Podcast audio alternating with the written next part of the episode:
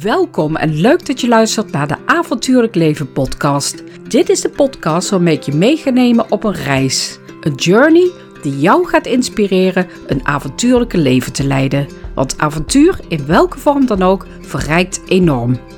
Deze podcast geeft je inspiratie om uit je comfortzone te kruipen en je grenzen op te zoeken. Daarnaast hoor je hier verhalen van mensen met een avontuurlijke mindset die door allerlei soorten uitdagingen en onzekerheden aan te gaan een intenser, bijzonderder, creatiever en wijzer leven leiden. Mensen die ook nog eens dankzij hun open blik en gedurfde houding iets weten te betekenen voor de wereld. Ik ben je host, Brigitte Ars. Ik ben expert op het gebied van avontuur en avontuurlijke mindset. In het dagelijks leven ben ik trainer en auteur en ik run het platform Alice Goes Wild over avontuurlijk leven. Dus wil ook jij het avontuur aangaan? Blijf dan luisteren. Ontzettend leuk dat jullie luisteren naar deze eerste echte podcast die ik samen met Columbus Travel uitzend. Ik heb meteen twee heel interessante gasten voor je, of eigenlijk drie. De hoofdgast is Margriet Sitskoorn. Ze is hoogleraar neuropsychologie en bekend van onder andere de boeken Het Maakbare Brein en Het 50PLUS Brein. Je kent haar misschien ook wel uit de media en daar spreekt en schrijft ze dan onder andere over uit de comfortzone gaan en het belang van nieuwe dingen doen.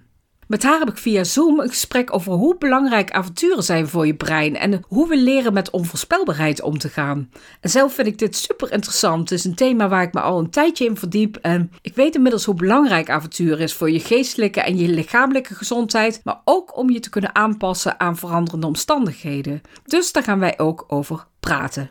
En blijf daarna zeker luisteren, want dan schuif ik aan bij de keukentafel bij de 12-jarige Sun en haar vader Jos.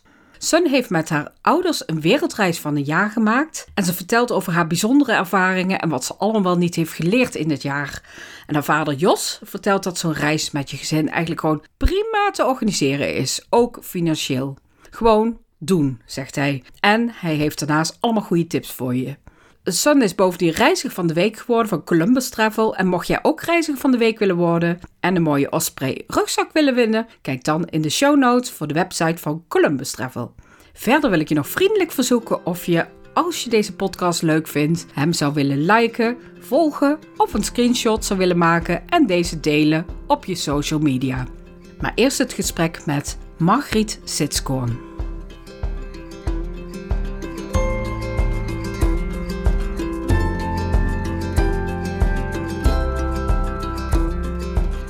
Hallo Margriet. Nou, we gaan het hebben over avontuur en avontuurlijk leven. En ik ben benieuwd wat avontuur nou eigenlijk doet met je brein. Dus bijvoorbeeld het uitdagingen aangaan, uit de comfortzone gaan, nieuwe dingen doen. Kun je daar wat over vertellen? Ja, dat is gelijk een hele grote vraag, maar daar kan ik wel wat over vertellen. Het is eigenlijk heel belangrijk om het avontuur aan te gaan. Je ziet dat als je nieuwe dingen doet, wat met avontuur te maken heeft natuurlijk, dat je dan allerlei gebieden in de hersenen ontwikkelt. Je moet namelijk weten, die hersenen die zijn neuroplastisch, zoals ze dat noemen. En dat betekent dat ze zich voortdurend proberen aan te passen aan de omgeving. En daardoor veranderen de neurale netwerken in je hersenen. En zoals wij bijvoorbeeld zo praten, hè, wij uh, zijn nou iets nieuws aan het doen, ik ken jou nog niet, we hebben een gesprek met onverwachte vragen, uh, dan komen er eigenlijk veranderingen in die neurale netwerken. En dat zou je zo kunnen doen, zien voor al het nieuwe wat je doet. Waar je hersenen aan blootstelt, dat bepaalt, mede onder invloed van je genen, uh, dat bepaalt eigenlijk hoe ze zich ontwikkelen. En hoe jouw hersenen zich ontwikkelen, dat bepaalt hoe je denkt, doet, hoe je voelt, hoe je bent en hoe je wordt. Dus het is erg belangrijk je bloot te stellen aan nieuwe dingen. Als je het avontuur aangaat, dan moet je uit je comfortzone komen. En wat betekent dat nou? Dat betekent eigenlijk dat je iets moet doen wat je nog niet gewend bent te doen. Dat je iets moet doen wat nieuw voor je is. En dat betekent per definitie weer dat je eigenlijk aan het ontwikkelen bent. Ik zeg ook heel vaak tegen mensen, als je nou uh, voelt van iets van weerstand, maar dat ken ik nog niet, en hoe loopt dat dan, en ik weet nog niet wat er gaat gebeuren dat dat eigenlijk ook een signaal is dat je op het punt staat iets te leren. En dan moet je natuurlijk wel heel goed bekijken of dat hetgeen is wat je wil leren. Hè. Soms uh, uit je comfortzone uh, kan ook betekenen dat je iets, hè, als je nou ineens een ijswand moet gaan beklimmen en je hebt dat nooit gedaan, ja, dan zou ik toch eerst met kleinere stapjes dat aanvangen.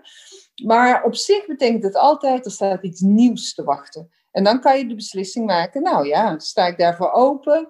Uh, wil ik dat? Uh, is dat een ontwikkeling die ik voor ogen heb? Enzovoort. En hoe, hoe zit het nou eigenlijk uh, met het omgaan met onvoorspelbaarheid? Dat is een van die dingen in avontuur. We houden helemaal niet van onvoorspelbaarheid. Veel mensen houden daar niet van. De hele maatschappij gaat eigenlijk over het voorkomen van angst en onzekerheid. Is een bepaalde onvoorspelbaarheid goed? Ja, een bepaalde onvoorspelbaarheid is goed. Kijk, die hersenen, die smachten wel naar voorspelbaarheid, moet ik zeggen. Hè? hoe komt dat? Die hersenen zijn een klein orgaan, maar die moeten alles zo'n beetje doen ja, wat je doet. De, je denken verzorgen ze, je motoriek, je emoties. Dus die hersenen hebben het uh, druk, zou je kunnen zeggen. En dat kost energie. Daarom vind, is het eigenlijk fijn, vinden wij het fijn, dat als je dingen doet die je al kent, dingen ziet die je al kent. Daar zit wel een grens aan natuurlijk. En we houden wel van kleine veranderingen hoor. Dat vinden we soms best wel, wel fijn. Ons favoriete, nou noem iets broodbeleg, nu nog lekkerder. Nou, dat kunnen we allemaal nog wel aan. Maar ineens op je werk alles anders moeten doen. Of je komt thuis en je hele huis is anders ingericht. Ik, ik roep maar wat, zonder dat je er iets van wist. Ja, dat vinden we niet zo fijn. Dus we houden eigenlijk van stabiliteit met een kleine twist. Hè, want we willen ons ook niet echt vervelen. Maar we moeten ons ook realiseren dat we in een wereld leven. Die wereld waar we in leven wordt ook als de VUCA-wereld genoemd. En VUCA is een acroniem en staat voor Volatility, Uncertainty, Complexity en Ambiguity. En het betekent kort gezegd dat de wereld waarin we leven erg onvoorspelbaar is. Erg ambigu is, erg complex is, voortdurend verandert. Ehm, en daar moeten we mee leren omgaan. Ik, ik zeg ook wel eens, we moeten eigenlijk meer plezier krijgen in flexibel zijn. In nieuwsgierig zijn. In nieuwe dingen ontmoeten. In plaats van alleen maar uh, verwachten dat alles hetzelfde zal zijn. Want dat zal zeker niet zo zijn. Dus omgaan met onvoorspelbaarheid en daar zelfs een beetje lol in krijgen, is iets wat je uh, zou kunnen helpen als je dat ontwikkelt. En we zien ook dat hoe meer jij op je bord hebt, als je eigenlijk al een beetje overvraagd bent en alles verandert, dan is dat eigenlijk nog moeilijker dan als je eigenlijk het leven al goed aan kan. dan kun je best wat onvoorspelbaarheid hebben. Dan is het uh, spannender om iets nieuws te ontdekken dan als je al aan je tak zit. Dus die onvoorspelbaarheid en hoe je daarmee omgaat, ligt aan de ene kant natuurlijk aan, aan je eigen vaardigheden, maar aan de andere kant ook heeft het ook wel iets te maken met hoe je op het moment in het leven staat. En dat is wel iets om jezelf te, uh, te realiseren. Dat als alle veranderingen je veel stress veroorzaken, moet je eens gaan kijken of je niet te veel hooi op je vork hebt. En daar dan in eerste instantie iets aan doen. Ja, en, en kan het aangaan van avontuur al in allerlei soorten vormen, kan je dat in helpen, in dat flexibeler worden, in helpen improviseren, begrijp ik ook een beetje dat erin zit, in omgaan met onvoorspelbaar. Word je daardoor, als je dat aangaat, word je daardoor dus ook avontuurlijker eigenlijk, en word je daardoor flexibeler en onvoorspelbaar, ontwikkel je daar dus ook in? Ja, ik zei net al hè, dat die hersenen die houden eigenlijk van dat dingen hetzelfde zijn vaak. Ze ontwikkelen namelijk automatisme. En hoe sterker het automatisme, hoe makkelijker het wordt op een bepaalde manier te reageren. Dus als je heel vaak blootstelt aan debatteren, ik roep maar wat, of viool spelen of voetballen, het maakt allemaal niet zo uit. Maar als je vaak iets hetzelfde doet, dan ontwikkelen die neurale netwerken in je hersenen zo dat het steeds makkelijker wordt om dat gedrag te herhalen. En dat geldt ook als je je vaker blootstelt aan onvoorspelbaarheid en daar je gedrag dus op aanpast, ontwikkelen die netwerken in je hersenen steeds sterker dat je daar ook beter mee om kan gaan. Dus je kunt je eigenlijk trainen in onverwachte dingen. En als je dat nou heel vaak op hetzelfde doet, ja, dan train je vooral, hè, stel je voor, je houdt van koken en bakken. En uh, je zegt tegenwoordig, ik ga niet meer van tevoren kijken wat ik kook. Maar ik pak het kookboek, ik steek mijn vinger erin en dat wordt het.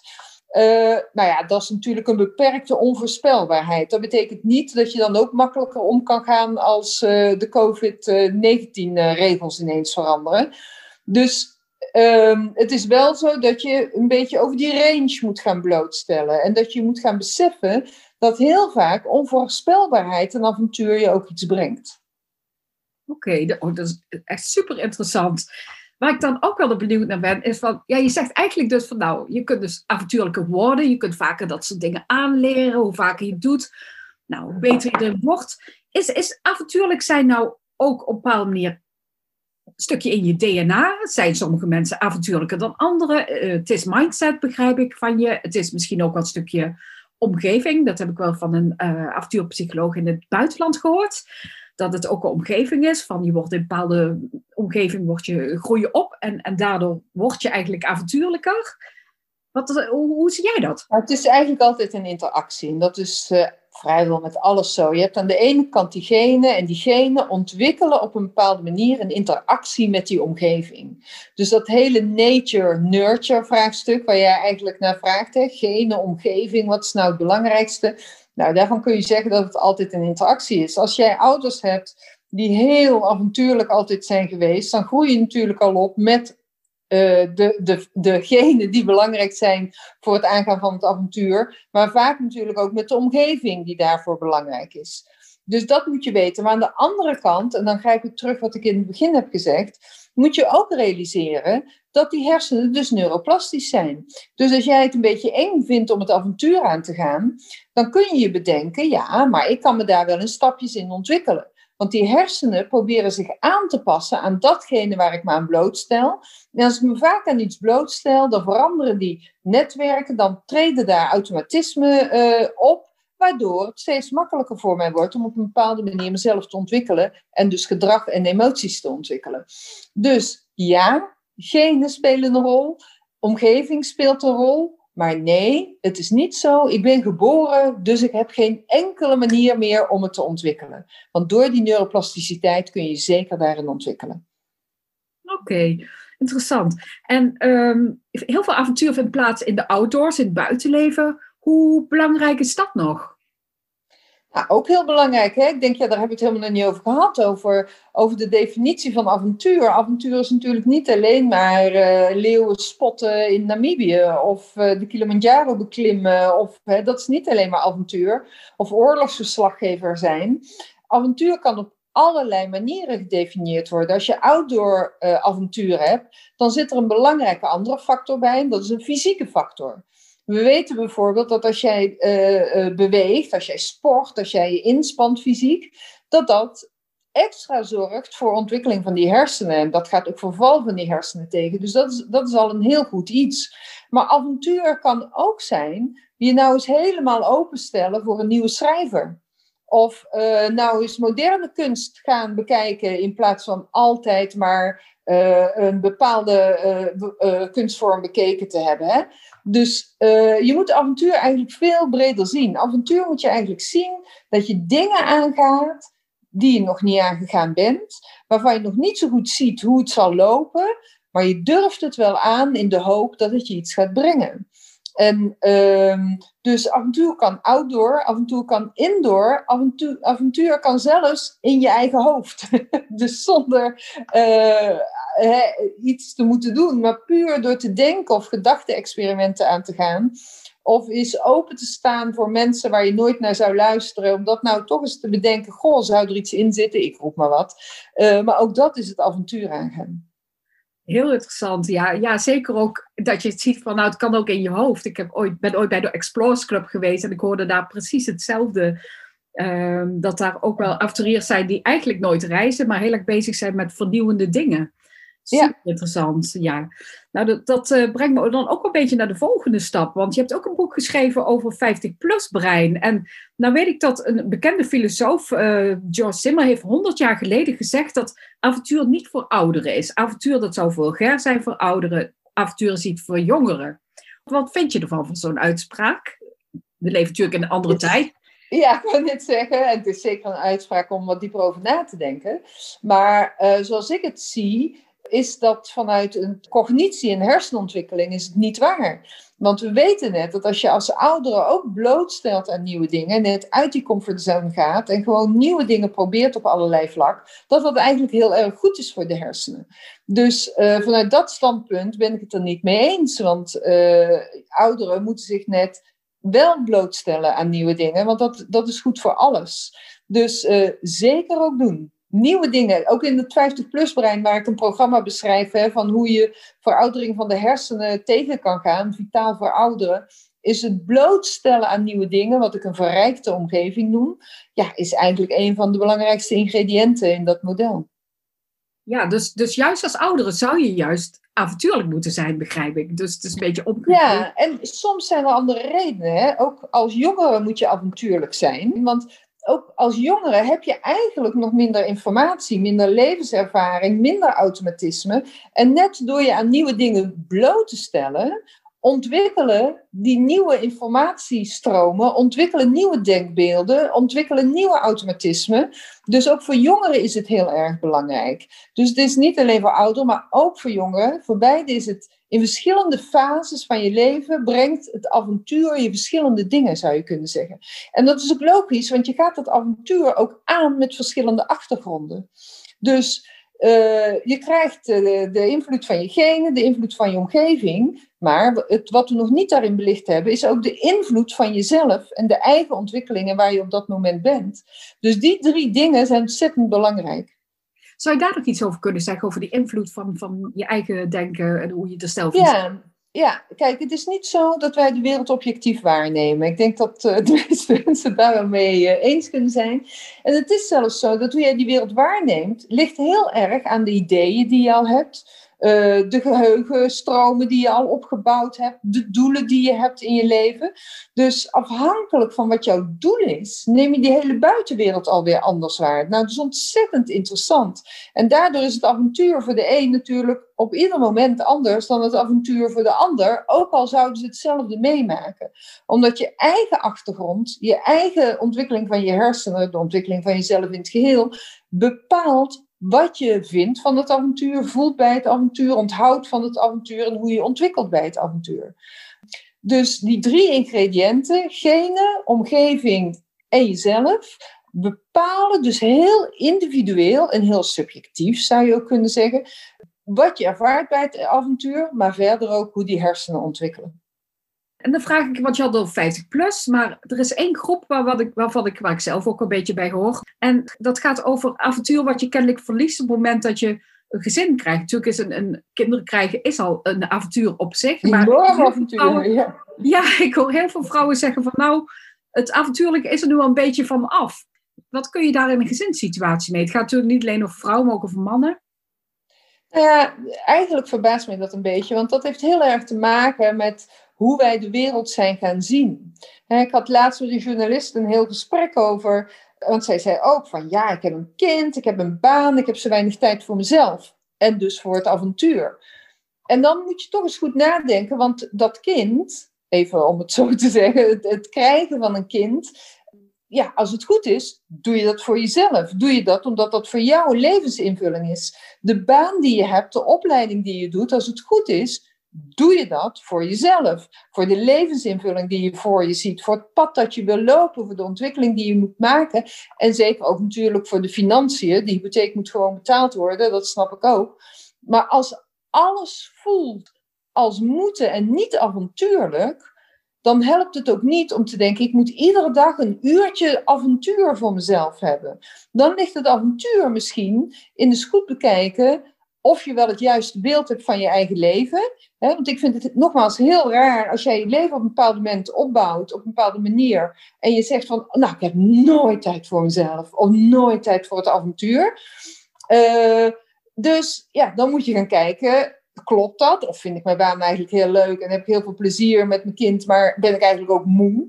Dat is soms ook een van de redenen. Maar dat is natuurlijk iets anders dan, ik heb geen avontuur meer. Want als dat echt de conclusie is, als je nog eens goed naar jezelf en je leven kijkt, ja, dan moet je veranderingen in je, of moet, je moet voor mij helemaal niks, maar dan kun je veranderingen in je leven aanbrengen als je vindt dat avontuur belangrijk is. Want iets anders wat ik vaak uh, zeg, is dat het is, hoe ik naar het leven kijk, is het leven is ook vaak ingedeeld in fases. En fase met kleine kinderen bijvoorbeeld, ja, zorg ervoor dat je andere dingen op dat moment niet meer doet. Maar daar komen weer andere dingen voor terug. Ik, uh, hè, als ik zelf kijk, uh, het fietsen met je kind door, door weer en wind. Nou, ik kon er zo van genieten. Het was in die zin ook een avontuur, want daarvoor deed ik dat weinig. Ehm, en zo zijn al die kleine dingen, je kind groot brengen, groot zien worden, daarvoor bedenken wat voor input heeft het nodig, uh, maar ook zelf nieuwe spelletjes ontdekken, noem het op, de ouders aan het sportveld. Ja, het zijn niet de avonturen zoals de leeuwen uh, in Afrika, hè, maar het is wel degelijk een groot avontuur. Dus een lang verhaal kort samengevat. Alle nieuwe dingen zijn avontuurlijk, zou je kunnen zeggen. Maar ook als je echt het idee hebt, want wat ik eerder in zo'n opmerking hoor, is dat ik vind mijn leven saai. Ja, en dat is iets anders. Dan als jij allerlei dingen hebt gekozen waardoor je op een punt komt, waardoor je zegt, ja, dit is het eigenlijk niet voor mij. Ja, dan moet je dat onder de loep nemen. En dan zou ik niet als eerste denken, ik moet groots het avontuur aangaan. Maar je moet vooral ook bedenken, wat is avontuur voor mij? En je niet blind staren op wat avontuur voor, het, voor een ander is. He, avontuur, nogmaals, is niet alleen maar oorlogsjournalist zijn, uh, bijvoorbeeld. He, dat wordt dan als, misschien als groot avontuur of een wereldreis maken. Nou, als jij dat graag wil, dan moet je je leven zo in gaan richten dat dat mogelijk uh, kan worden. Maar als jij heel graag ouder wil zijn, of iedere dag naar je werk fietsen en het liefst die baan 30 jaar hebben, dan is dat ook oké. Laat ik daar ook. Het is niet dat we allemaal een grootste en meest slepend leven uh, hoeven leiden. Nogmaals, avontuur in het grote en avontuur in het kleine zijn beide prachtig. Nou, dat vind ik een hele mooie afsluiting. Ik ben het ook helemaal met je eens. Dus uh, ik wil het hier graag bij houden dan. Dat is een heel fijn gesprek. Heel erg bedankt. ik vond het heel interessant. En uh, nou, bedankt dat je tijd hebt kunnen maken. En uh, tot ziens. Tot ziens.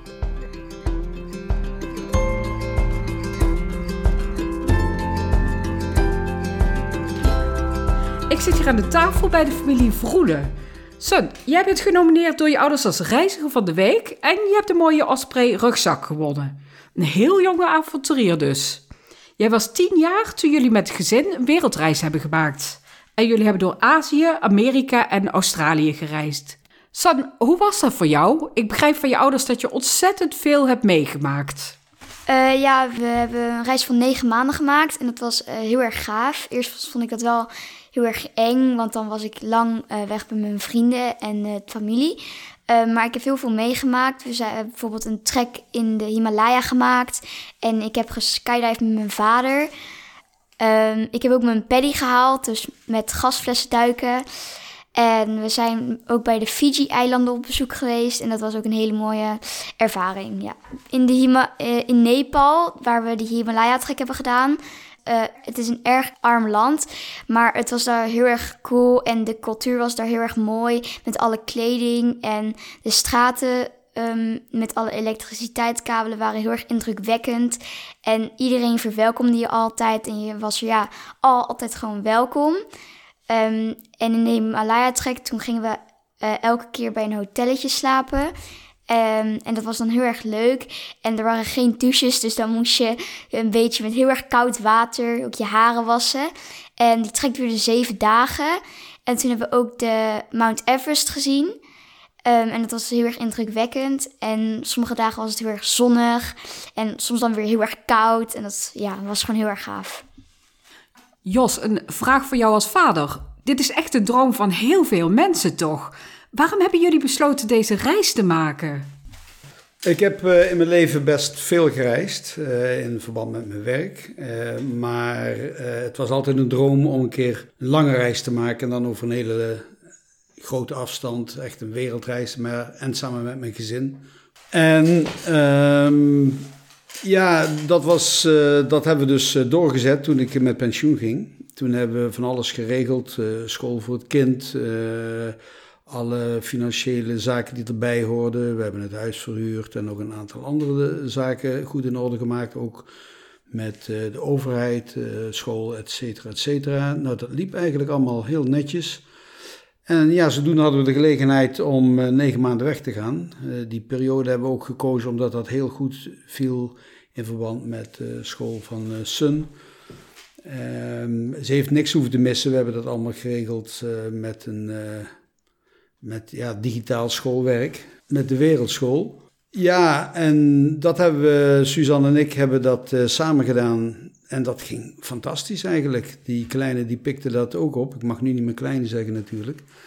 Maar uh, die pikte dat geweldig op. Uh, aanvankelijk was het even moeilijk om als vader ook leraar te zijn en als moeder. Maar dat ging eigenlijk spelenderwijs. We hebben het programma gevolgd en ze heeft werkelijk niets gemist. Ik durf bijna te zeggen dat ze een voorsprong had toen ze weer terugkwam.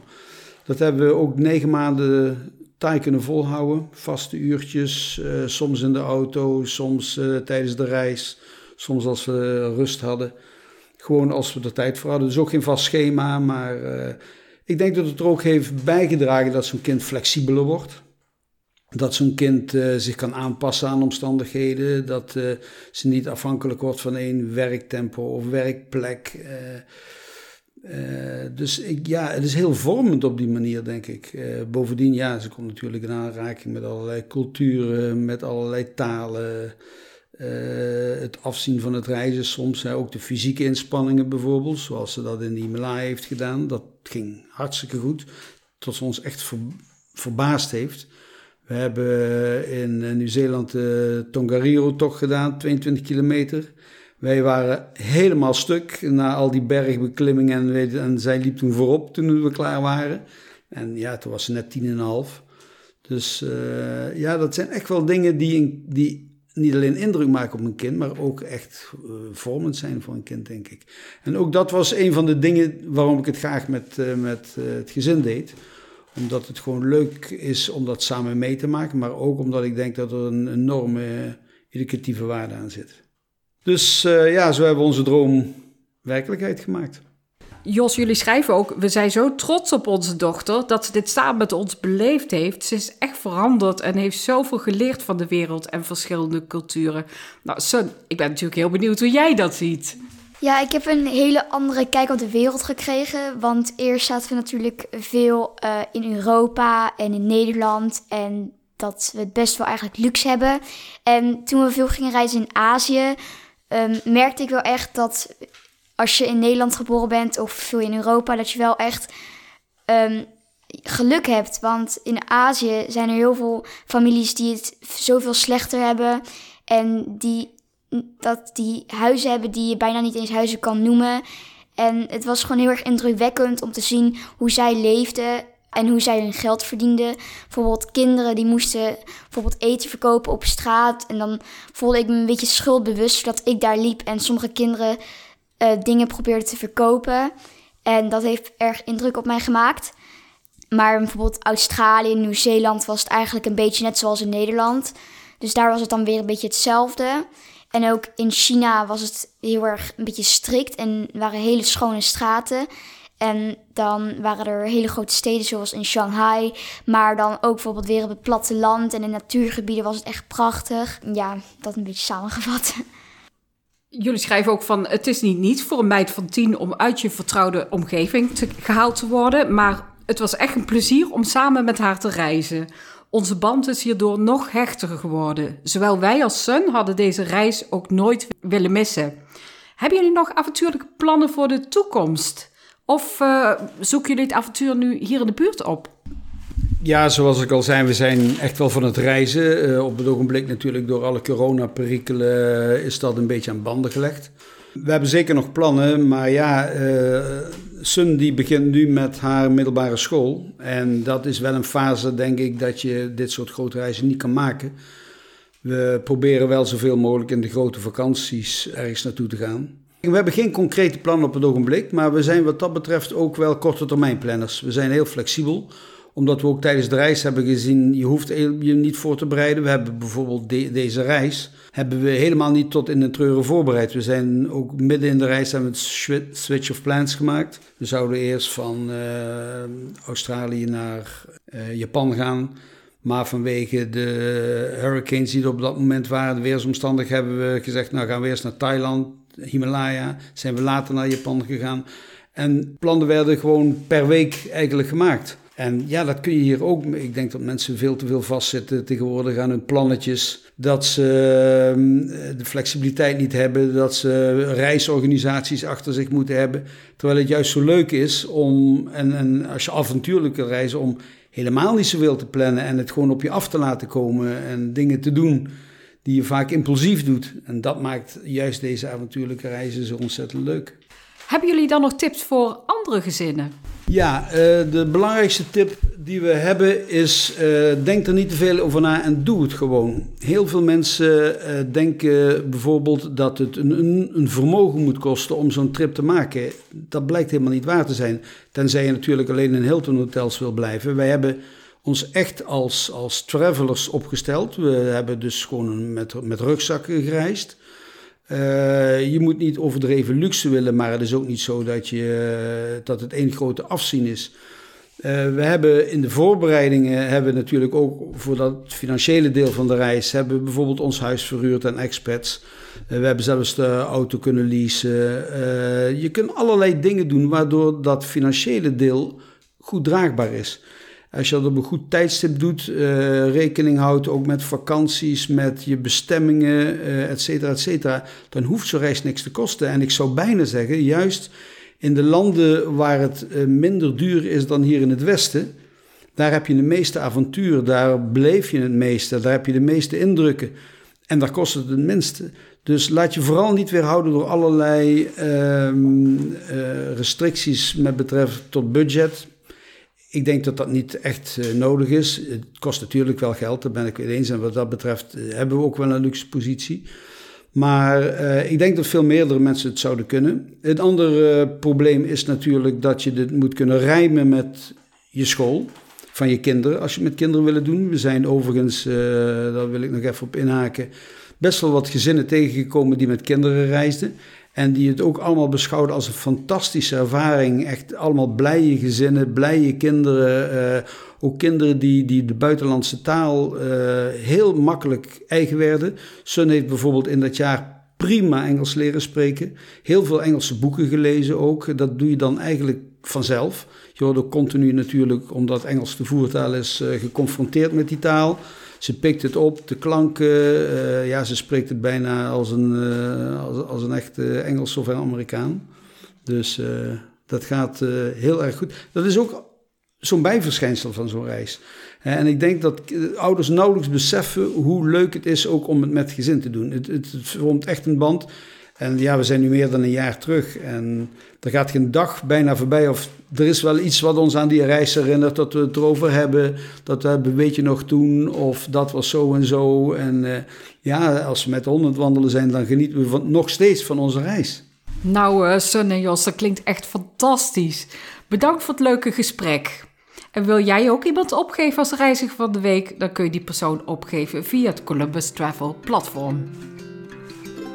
Superleuk dat je hebt geluisterd. Wist je trouwens dat je heel eenvoudig een review kunt achterlaten? Ga naar de app van je podcast en laat daar een review achter. Bijvoorbeeld 5 sterren. Wil je voortaan alle afleveringen volgen? Abonneer je dan via je app.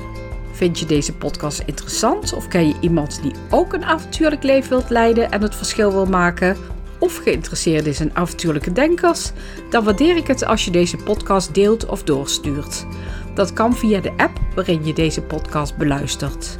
Je kunt mij ook volgen op alicegoeswild.nl of op brigittears.nl en abonneer je dan op de nieuwsbrief. Tot de volgende keer!